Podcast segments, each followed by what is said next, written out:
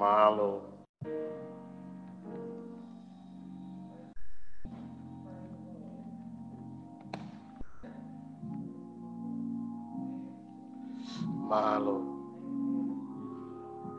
God is.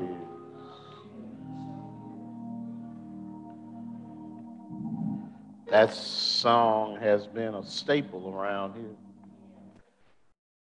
for I know almost the last 20 years singing that song. Amen. Amen. Bless you. Well, you sing it like you know it, bro. Yeah. Amen. Amen. Everybody, I think musicians have this song, their signature song. That's one of your you sing that one well. Bless you. Yeah. Yeah. Well, it doesn't need many words. Sound like we having a dialogue up here. But yeah, yeah. I heard Nelson Miller sing one yesterday that's uniquely his. Ain't nobody worthy but the Lord. but the Lord. That's all the song say. Ain't nobody worthy but the Lord. And he can just stand up and sing it. I mean, just good God Almighty. Yeah. It's true too. God is. But the question of the hour is what is God to you? That's what matters. God is separate and distinct from us, being anything. But what is God? What is God to you? Does he mean anything? Yeah. We started a sermon series uh, this month, month of November. It's been a weird month because the Sundays haven't flowed. Uh, usually there's not another Sunday for me to give a message after Thanksgiving. We jump straight into Advent. We're still in November now. A little bit, and Thanksgiving is gone. So it's a little bit different. And so we're still in the month of stewardship. We started out this month talking about the stewardship. We will concentrate on making sure we're taking care of the relationships that God has placed in our lives. We initially started talking about taking care of the relationship of husband and wife, being the best stewards we could of those relationships if that's a part of our life. And then we talked about being good parents. Yeah. And then we went into taboo land last Sunday. Yeah. And we talked about something that's not really ever talked about in church. We talked about divorce in church. We needed to talk about that. That was a needful conversation for us, all right, to be aware of what the Bible says about divorce, not what not what divorce court says on TV not what they say on the media, but what God says about divorce. Today, we're going to talk about a different aspect of our relationship with uh, that God has blessed us with. We're going to talk about friendship.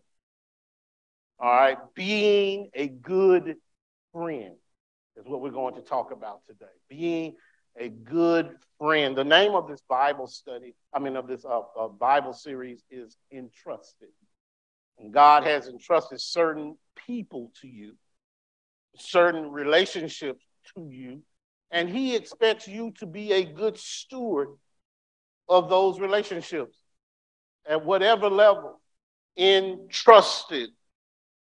How many of you will say, if you can show by hand raising, slip your hand up, that God has entrusted you with a good friend? Raise your hand. Yeah, without it, just right now, I don't want you to say it out loud, but I want you to think real quick right now. If you had to say, I got a good friend, and his name or her name is blank.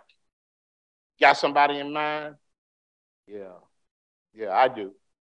I do. And that's a blessing. In this big old world, this big old world, God has allowed you and this person to become kindred spirits. Yeah. And I'm not I'm not speaking and if it is, that's fine. That's fine. If it's your spouse, it, ought to be that way. All right. But if it's not, if it's not your spouse, if it's someone else, then that's okay too. All right. Because if it's done properly, then that's a relationship that your spouse respects and understands that that relationship bring you, brings you positivity and helps in the overall relationship. So it's okay. It's all right. And if you got more than one, let me use this BFF, more than one, then you are doubly blessed to have that. Now, I wouldn't try to go get a whole boatload of it.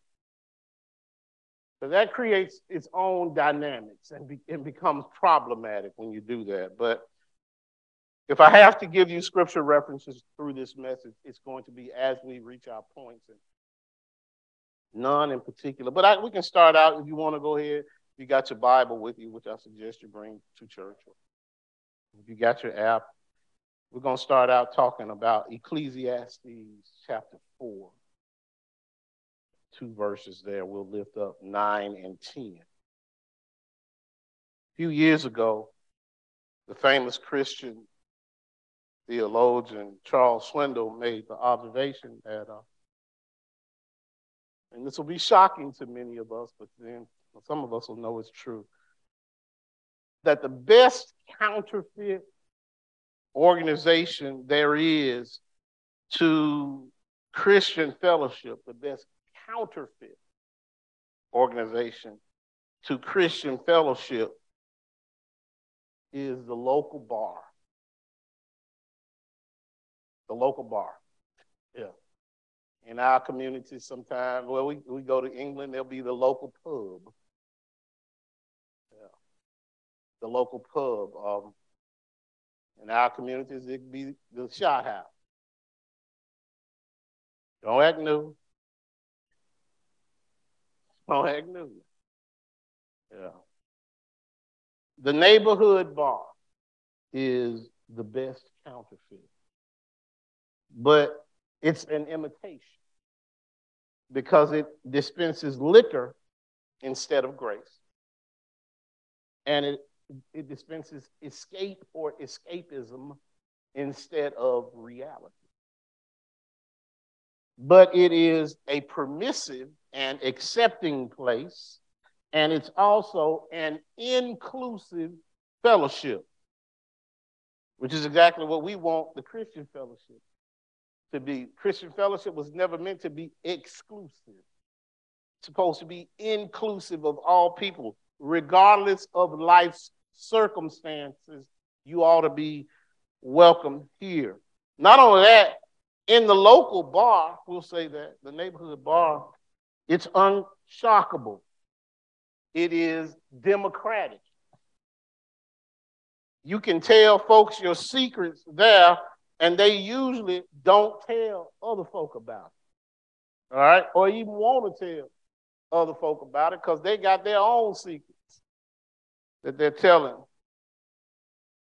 But watch this now. The local bar flourishes not because most people are alcoholics, but because God has placed it in our hearts the desire to know and be fully known and to love and be fully loved. And it is there in that space that people feel most vulnerable and allow themselves to be seen.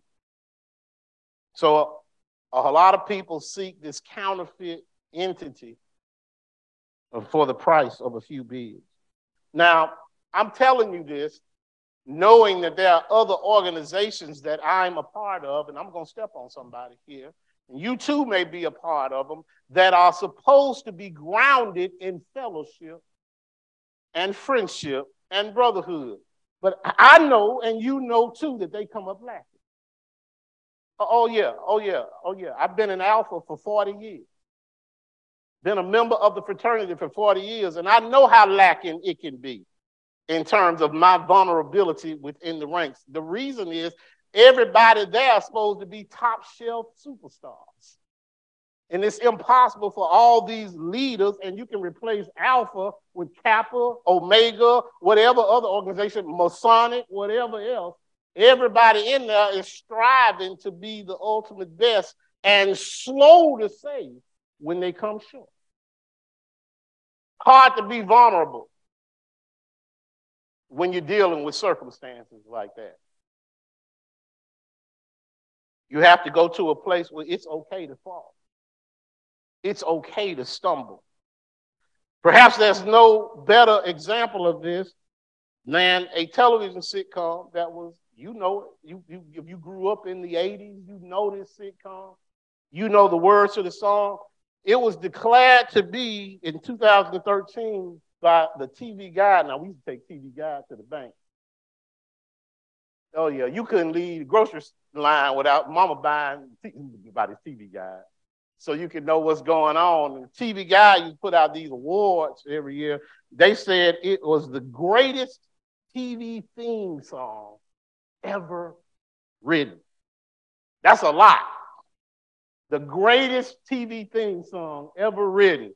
And you know the words. It says, Sometimes you want to go where everybody knows your name. And they're always glad you came. You want to be where you can see, watch this, our troubles are all the same. You want to be where everybody knows your name. The number one TV sitcom. It was funny too. It was funny and it wasn't raunchy. You know, there were there was always innuendo in it, but there was a line that was drawn. You couldn't even have a show like that today. Yeah. You couldn't. if, if, if it was today, it wouldn't even be in a bar, it'd be in a strip club. It'd be something like that. We always got to go a little bit extra to get that punch these days. The civility has gone out the window. And so we are in a place where still people have the same problems, church. No matter how society drums it up, no matter how much access we have to connectivity, we are still ever more distant. Even in that connectivity, I can see more about you, but I know less about you because all you do now is show me the you you want everybody to see. And you rarely show me the you you really are. Yeah. How many pictures did you take before you posted that one? as the one. That's simply where we are as a society. We always got to put our best foot forward. And so it's hard to find authenticity in relationships. It's really difficult. You get friend requests from people in other countries who you've never met before, and you accept them. Yes, we are friends now. We are connected if we passed one another on the street? Would we even know each other at all, considering I don't have on my glam makeup? I just got on my me makeup, and I don't look like me when I'm not on Instagram or when I'm not in the sphere. I look different. I look like me. and you don't know me when I look like me because I didn't fix it up. Yeah. It's a it's that's where we are. That's where we are. The Bible's not silent at all when it comes to friendship, relationships. It doesn't just talk about Jesus in heaven, y'all. It talks about real life and living. And you have to study it to see the nuances in people's lives and really study it to understand how they adapted to a changing circumstance. And, and things have always been changing. Um, what does it take? What does it take practically to maintain good friendships? Somebody would have you believe that having a good friend in 2022 requires something different than it did 2,000 years ago. And I came to tell you that's not true. The same requirements are in existence. I want to show you some of the qualities that you need to have to be a good friend. And if I show you some of the things you need to have to be a good friend, perhaps that will give you a template or a blueprint for you to follow when it comes to finding a good friend for yourself. Because you'll look for those things that you have in common. Uh, it's interesting. How many y'all like uh, tea, sweet tea? Raise your hand. Yeah. Yeah. What's the best thing to sweeten sweet tea with? Sugar.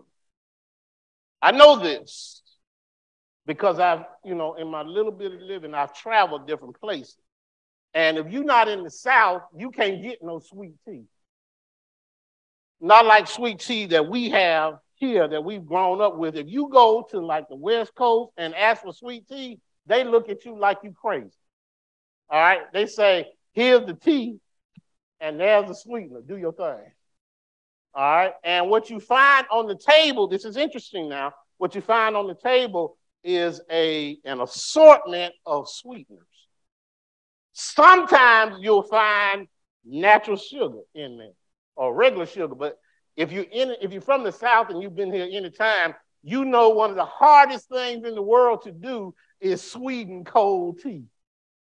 All right, so you got an ice, a, a cup full of cold tea with ice in it, and you're supposed to pour sugar in it to sweeten it. You're gonna have a hard time doing it. The best time to sweeten the tea is when it's still warm or hot. All right, that's when the sugar infuses better. But not only do they give you the little tray with the sugar examples in it, going somewhere with this, you also have some sugar substitutes. All right, y'all know you know the little pink equal or uh, the little pink packet, sweet and low. I think still sell sweet, sweet and low, and then you got equal, stevia, some folk will even bring you some honey to put in there and try to sweeten it up. It's interesting, I found this to be the case, that when you use too much sugar substitute, you don't get more sweet, you get bitter. Yeah, you ever tried to put too much equal in a cup? It doesn't get sweeter. There's bitterness that comes from it. That's just like somebody trying to be your friend too hard. They turn something that could be positive into something that's negative. Because they, and you'll say to yourself, you're trying too hard. Trying to do too much. You're trying to take all my, and then guess what happens when you try to do that? It leaves, in my opinion, a bitter aftertaste. Just like with the tea. Be careful. There is no substitute to the sweetness of true friendship. And it's best born when there is warm relation. That's when the sweetness grows in the friendship. So, how are true friendships chosen? Solomon wrote this in Ecclesiastes 4 9 and 10. He said, Two are better than one because they have a good reward for their labor. Verse 10 reads, For if they fall, one will lift up his companion, but woe to him who is alone when he falls, for he has no one to help him get up. Yeah. You can write this down. You can remember this. This is important. It's my responsibility as a parent or guardian to teach my children how to pick good friends. All right? It is not something that is natural, it has to be taught. It is a learned experience to know who you should put in your life and who you should not put in your life. So, parents, checking on your children's choices of friends is part of your responsibility. That is not being nosy, that is being a parent. All right? Who are your folks? is a reasonable question. Where do you live? is a reasonable Question Tell me something about you. If your friend never wants to come around your parents at all, that's a problem. All right, because you need to be able to observe them. How do you do? By looking at them, not being around them. Parents, I'm gonna say this too. You make a mistake by never allowing your children's friends to come into your environment. Because they're going to get together. But you want to get them together in the laboratory of your home or in your environment so you can pay attention to who and how they are. Because only then can you make a true diagnosis on whether or not this person is a supportive friend or a good potential friend for your child. Now, poverty ain't got nothing to do with it. Yeah, nothing to do with it. All children poor anyway. It's the parents that got money. All right, so poverty ain't got nothing to do with it. Just because their mom and dad are not on the same professional scale as you is not a good reason for their child not to be your children's friend. That's wrong. That's wrong. Come from a time when we all worked for somebody. All right? And whether we worked in the field or in the house, it didn't matter. We were still all slaves. Stop judging people based on the house they lived in and all. That don't matter. The question is, are there good influences on your children and do they have good, good manners? It's the best I can come up with. All right. And if they don't, are they teachable? Because sometimes the manners and the things they learn get caught at your house. Oh, yeah, I learned this from my good friend whose life dynamic was different than mine. But he spent a lot of time around me, and I didn't realize until we were adults that he said he used to pay attention to how we did stuff because it was a different dynamic. Not that we were doing it all right, it's just that it was different and it was positive. And because of that, he caught some things that he would not have caught otherwise. I couldn't know this unless he told me that as adults. Now, there are some things that I was pushing away because it was aggravating for me. My friend was drawing it in. So that which I took for granted was valuable to him. Because that's what I was doing, taking it for granted. Because it was always accessible to me. But he told me, because he's my friend, that he learned such and such when he was hanging out at our house. And my response to him as a grown man was, for real? Because I took it for granted. Because the environment was always there.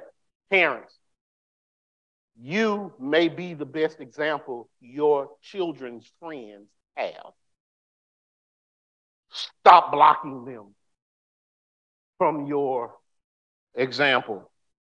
Most decisions in life have consequences, but who your children, you, you can say this, who we choose as our friend has life altering consequences.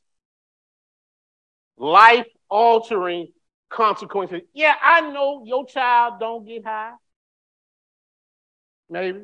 Uh, I know your child doesn't drink.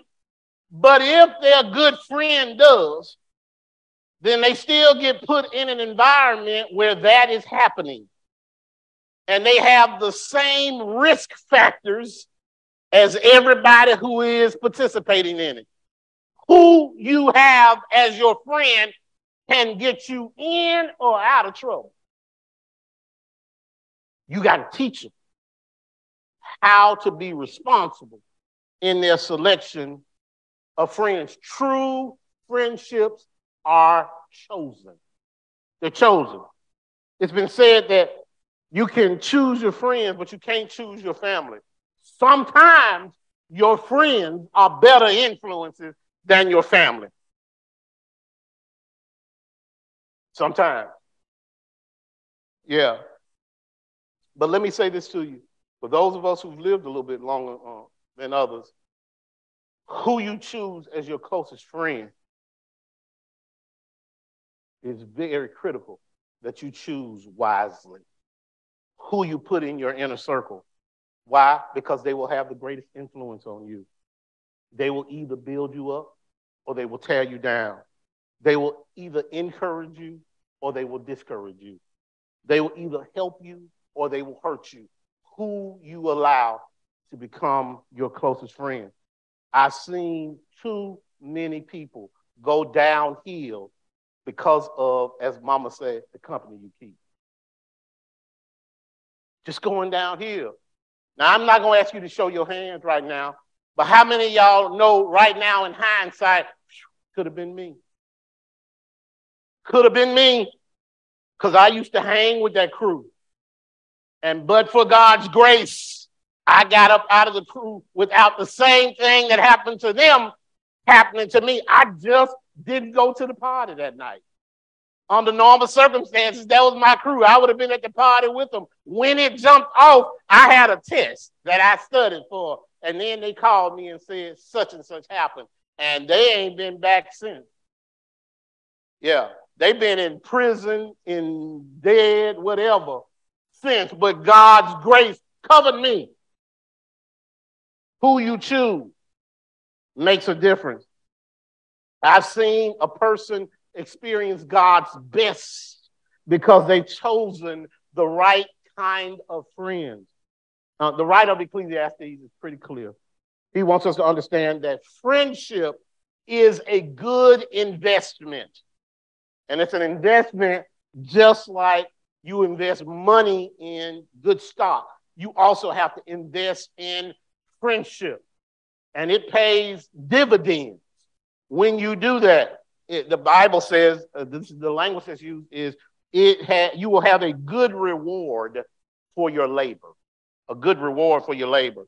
Good reward means good return, same notion as with investment. So the very best investment you can ever make in life won't be financial.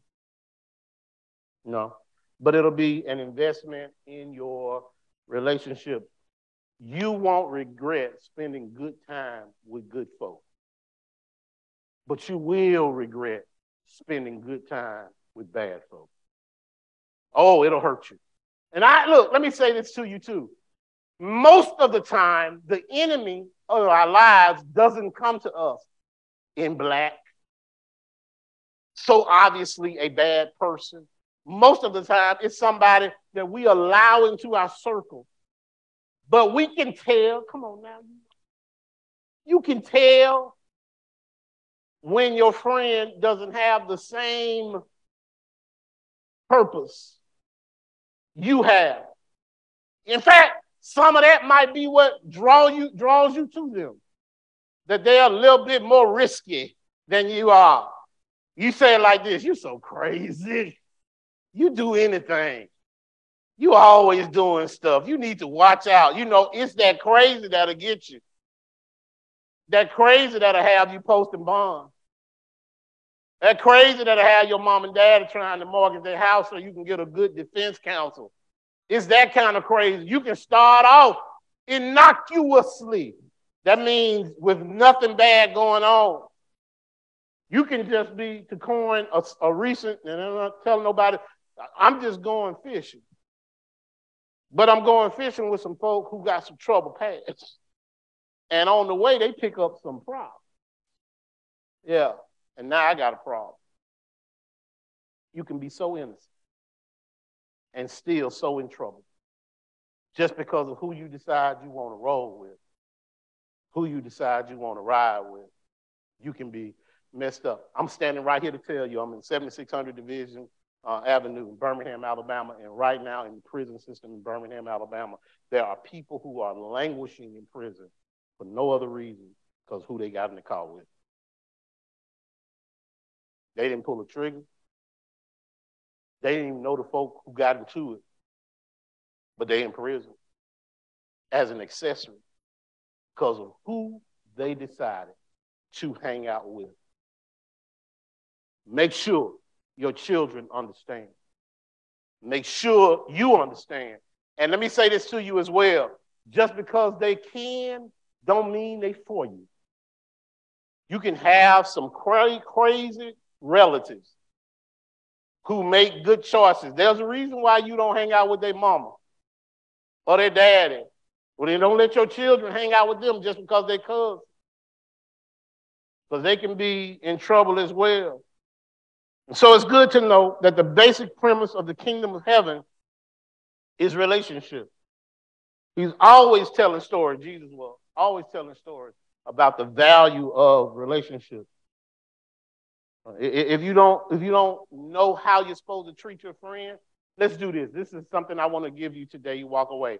If you've got a good friend in your life, someone you would consider even a best friend, start doing this. Whatever you pray for yourself, pray for them.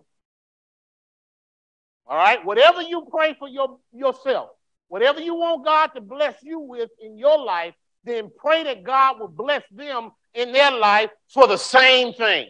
If you want God to bless you with success, then pray that the Lord will bless your friend with success. All right? Not a lesser success because there ain't no competition. All right? But whatever you pray for the Lord, Lord, I got a history test coming up on Friday. Please bless my memory so that I can make a great grade on my history test. And Lord, please bless Donnell. Bless Donnell, my friend, so that Donnell can have true recall and do well as well on his history test. The same thing. You pray for yourself, pray for them. So learn how to pray for their success. Not only do I want you to learn in your friendship how to pray for your friends' success, all right? Uh, and this ain't just for children, this for grown folk too. You pray for the Lord to bless you so you can pay for your bills. Ask the Lord to bless your friends so that their bills can be paid for too. Same thing. Same thing. Your life can be enriched when your friends start praying for you and you are praying for them. Then I want you to start encouraging them. Your friend, whoever your good friend is, encourage them. All right? There's a famous theologian who tells their poignant story about one Sunday he was attending a church as a very young man. And it was customary in the church that young men were encouraged to participate in a particular part of the service by praying loudly. Well, this young man was nervous. He was just getting in the ministry. And he was also nervous because he had a stuttering problem. He, he had a speech impediment. And so the pressure of him being new, the speech impediment, pressure of simply being in front of people, he stood and he started praying and it just came out that the prayer seemed so terribly confused because that's what happens. Everything doesn't come out perfect each time. And he, he said some things that were not wrong, but they were just disjointed. Of course, you can imagine when he finished with the prayer, he said to himself, I ain't never doing that again, you know, because it simply didn't feel good. He could kind of sense in the room that people were a little confused by what he had just talked about. So at the end of the service, all he wanted to do was get out of the church. He didn't want to talk to anybody. He knew somebody was going to come and try to talk to him and correct him. And he said he almost made it out. And one of the elders of the church caught him at the back door. And before he could get through the door and say anything, the older man caught him and said to him, and he wasn't ready for the man to say this to him. He said, Larry, that's the man's name. He said, Larry, one thing I want you to know. He said, whatever you do for the Lord, I'm behind you 1,000%. And it completely floored him because he was ready to be chastised, corrected, straightened out. Instead, the man saw his heart, not what he said. And he said, You've got the energy. We just need to direct you. And so instead of castigating him, he encouraged him. And because of his encouragement, this man is now famous theologian. He took that and ran with it. You never know what an attaboy will do for somebody. You never know what a God bless you for trying will do. There's always time to teach, but sometimes it's just okay to hug and let folk know I appreciate what you tried to do.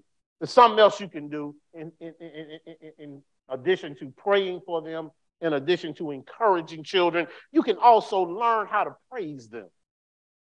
Praise them. There's nothing like somebody giving you some praise. Someone, someone once noticed, uh, once noted that a rich man, very rich man, had a lot of millionaires who worked for him.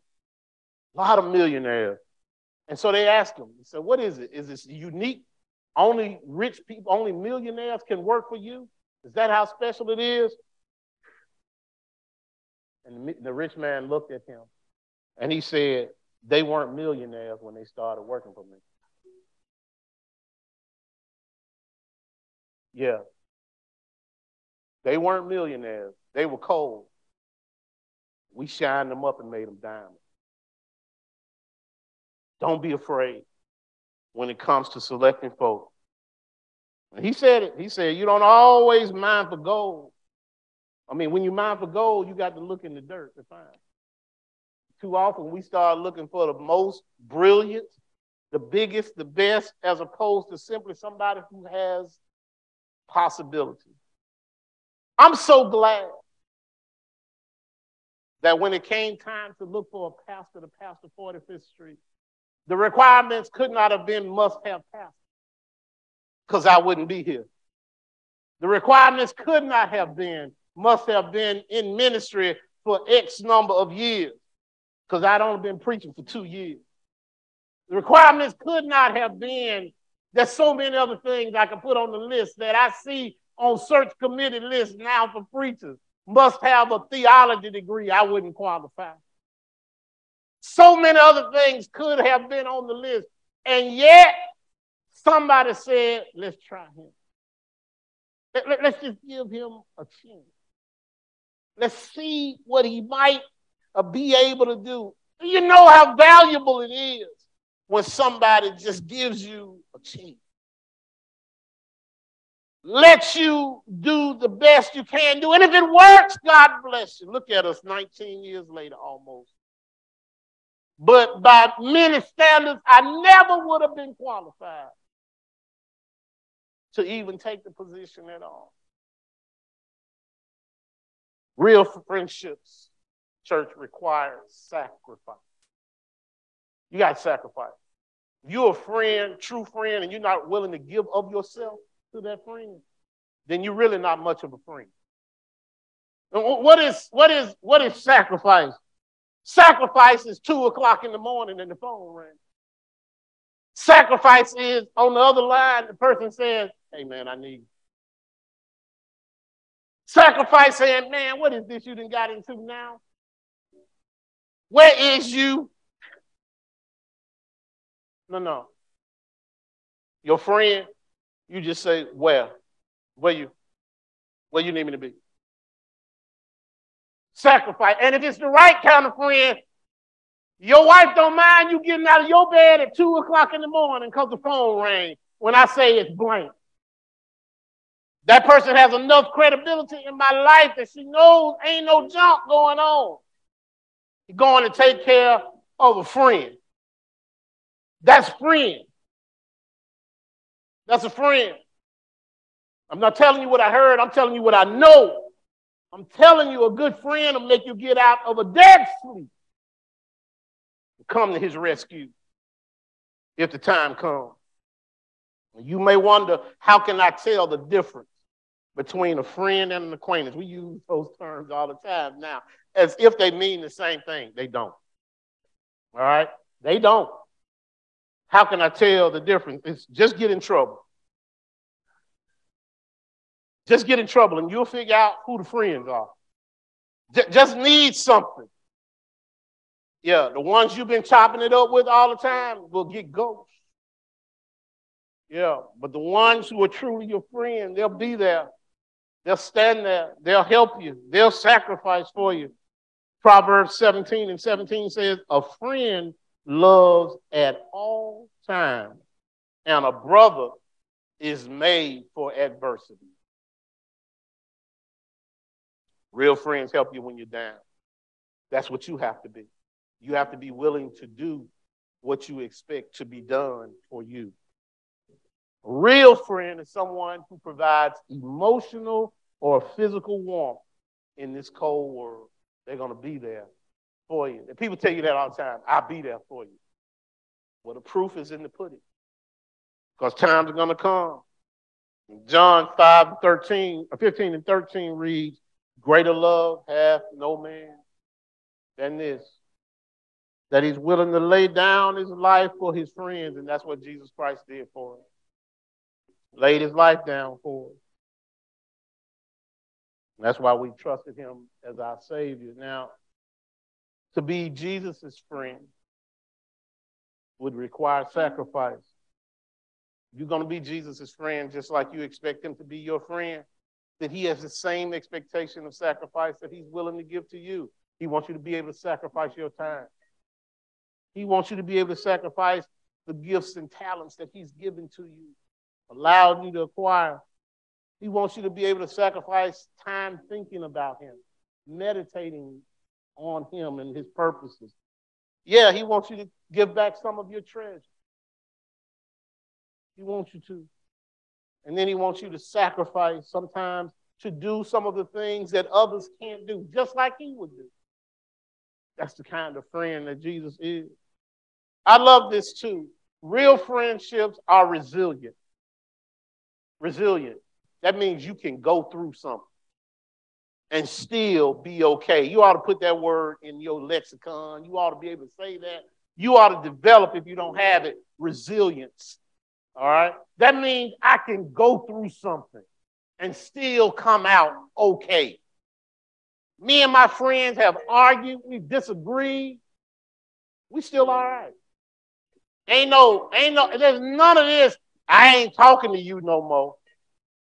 No, it's it's we argued last month. He was wrong and I was right. Still believe that. But I'm gonna call him and say, "Hey man, how you doing? You all right today? Um, happy birthday, man. I know you still wrong on your birthday today, but uh, we're gonna work through it. We're gonna work through it. I, my best friend in life growing up, I love him enough. He's an Auburn man. I'm an Alabama man. We didn't even talk yesterday. Didn't even talk. I'm not gonna mess with him. He's not gonna mess with me. Not only that, I went to Tuskegee and he went to Alabama State. We really got some problems. All right? But we don't let stuff get in the way of it. Life is too precious. I love him too. To let that mess mess with our friendship. That ain't nothing in the end of the day. In the end of the day, when you need somebody who can be there, when you're an only child and your mama's dying, that's what a friend is for. Or when you're not an only child and your mama's dying, and you need somebody to talk to, he might not know the answers, but he'll let me cry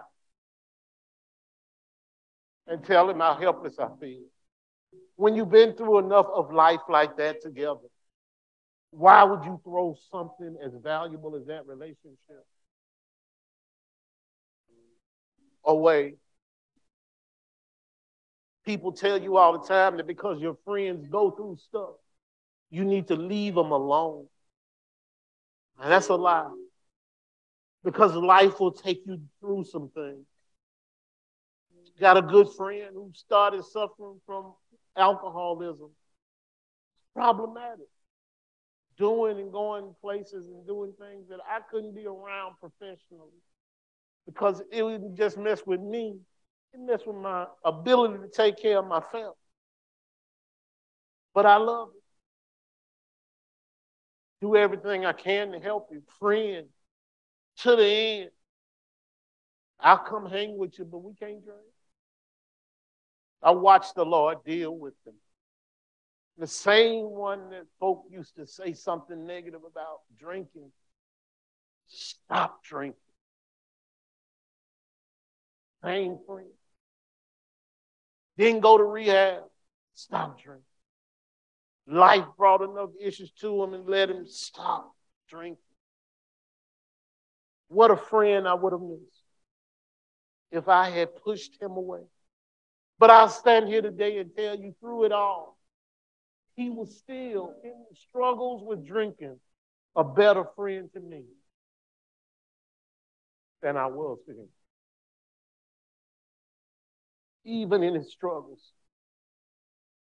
he was my connection to everybody else. He was truly my friend.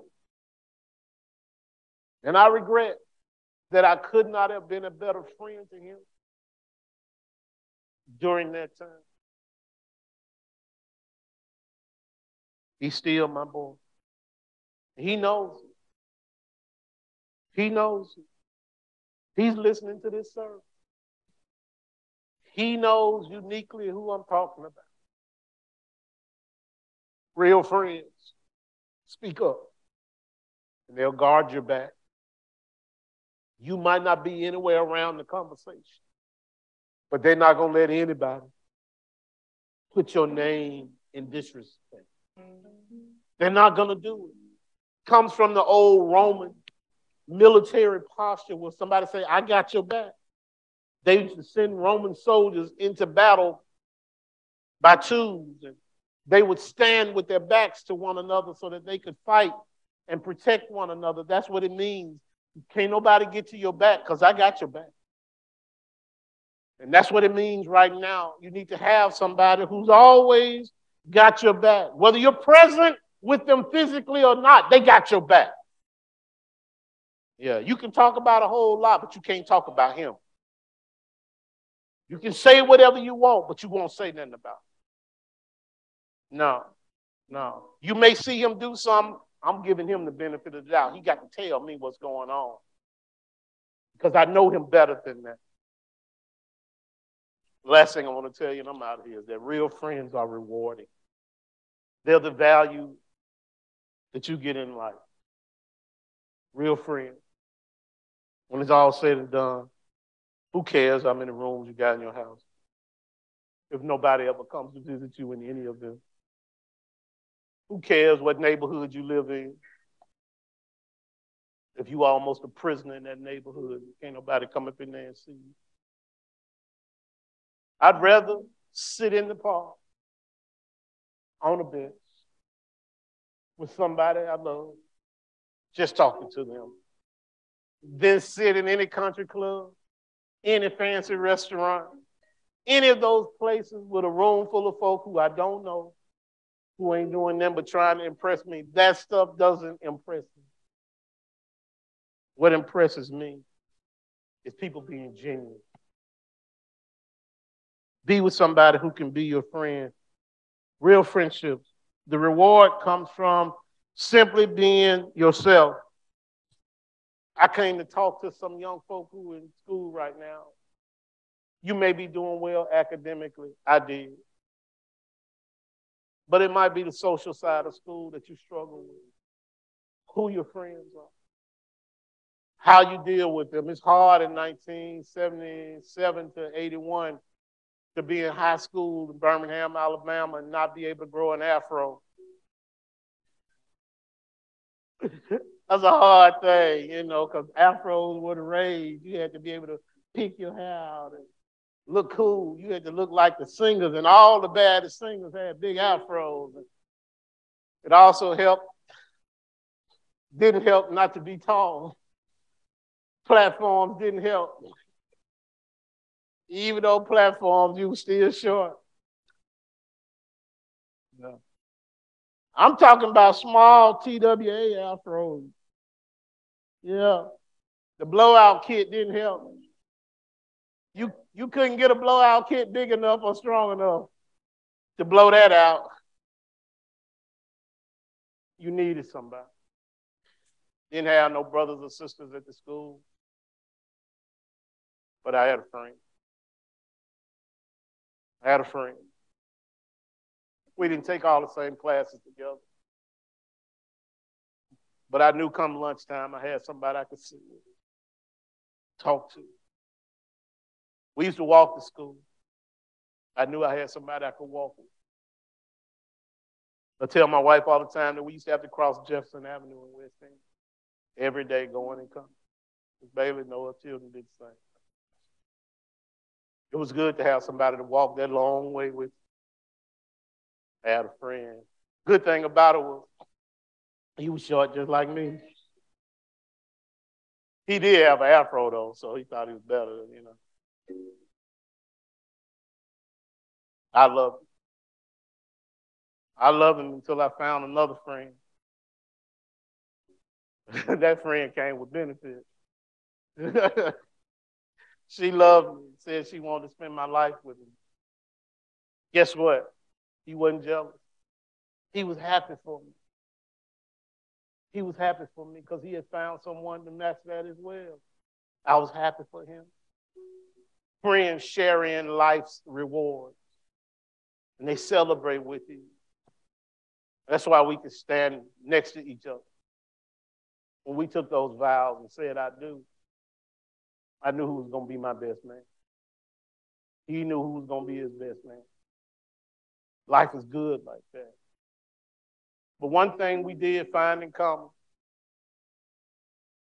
we both learned early on that we needed somebody bigger than us, better than us, who could straighten us out.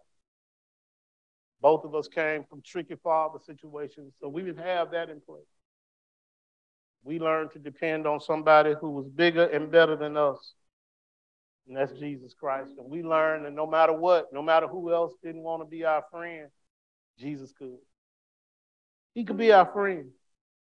Jesus actually is your best friend if you'll let him.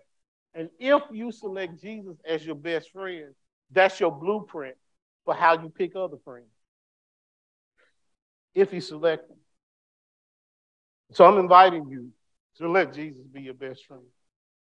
He deserves it because he already knows you better than anybody else. One definition of being a good friend is somebody who like somebody who knows you and all you are and likes you anyway. That's Jesus. Not only that, Jesus deserves to be your best friend because he's already done more for you than anyone ever could. He's prepared eternity. And lastly, Jesus deserves to be your best friend because he'll always be there for you when you need it. Words of, of that old hymn that we used to sing, and I love him. What a friend we have in Jesus. What a friend we have in Jesus. All our sins and griefs to bear. It's not long before your children understand that in this life, people will make their friendship conditional. Jesus won't do that. Mm-hmm. Yeah, children aren't old, really old, before somebody starts putting a condition on their life and their friendship. It's a sad day when your baby comes home from school and cries to you and says, such and such won't be my friend anymore. And you realize thus starts life for them. They got to figure out how to maneuver, how to maneuver life. But Jesus won't do that to you. He'll never make his love conditional. He'll simply ask you to be his. He won't say, I love you if you do everything right, because you and I know we've already messed up. And we, we will again. He loves you whether or not you come to church. Whether or not we accept him as our Savior, he still loves you. The bonus becomes when you love him and are willing to trust him with your life. And I extend that opportunity to you today to ask you to trust Him, not just with your tomorrow and your forever, but trust Him with your right now. Trust Him with your today. Trust Him and let Him prove that there's not a friend like Jesus. Guess what? When he's our friend, what a privilege it is for us to carry everything to him in prayer. But oh, what peace excuse me, we often forfeit because we don't take it to Him in prayer. Offering Christ to you.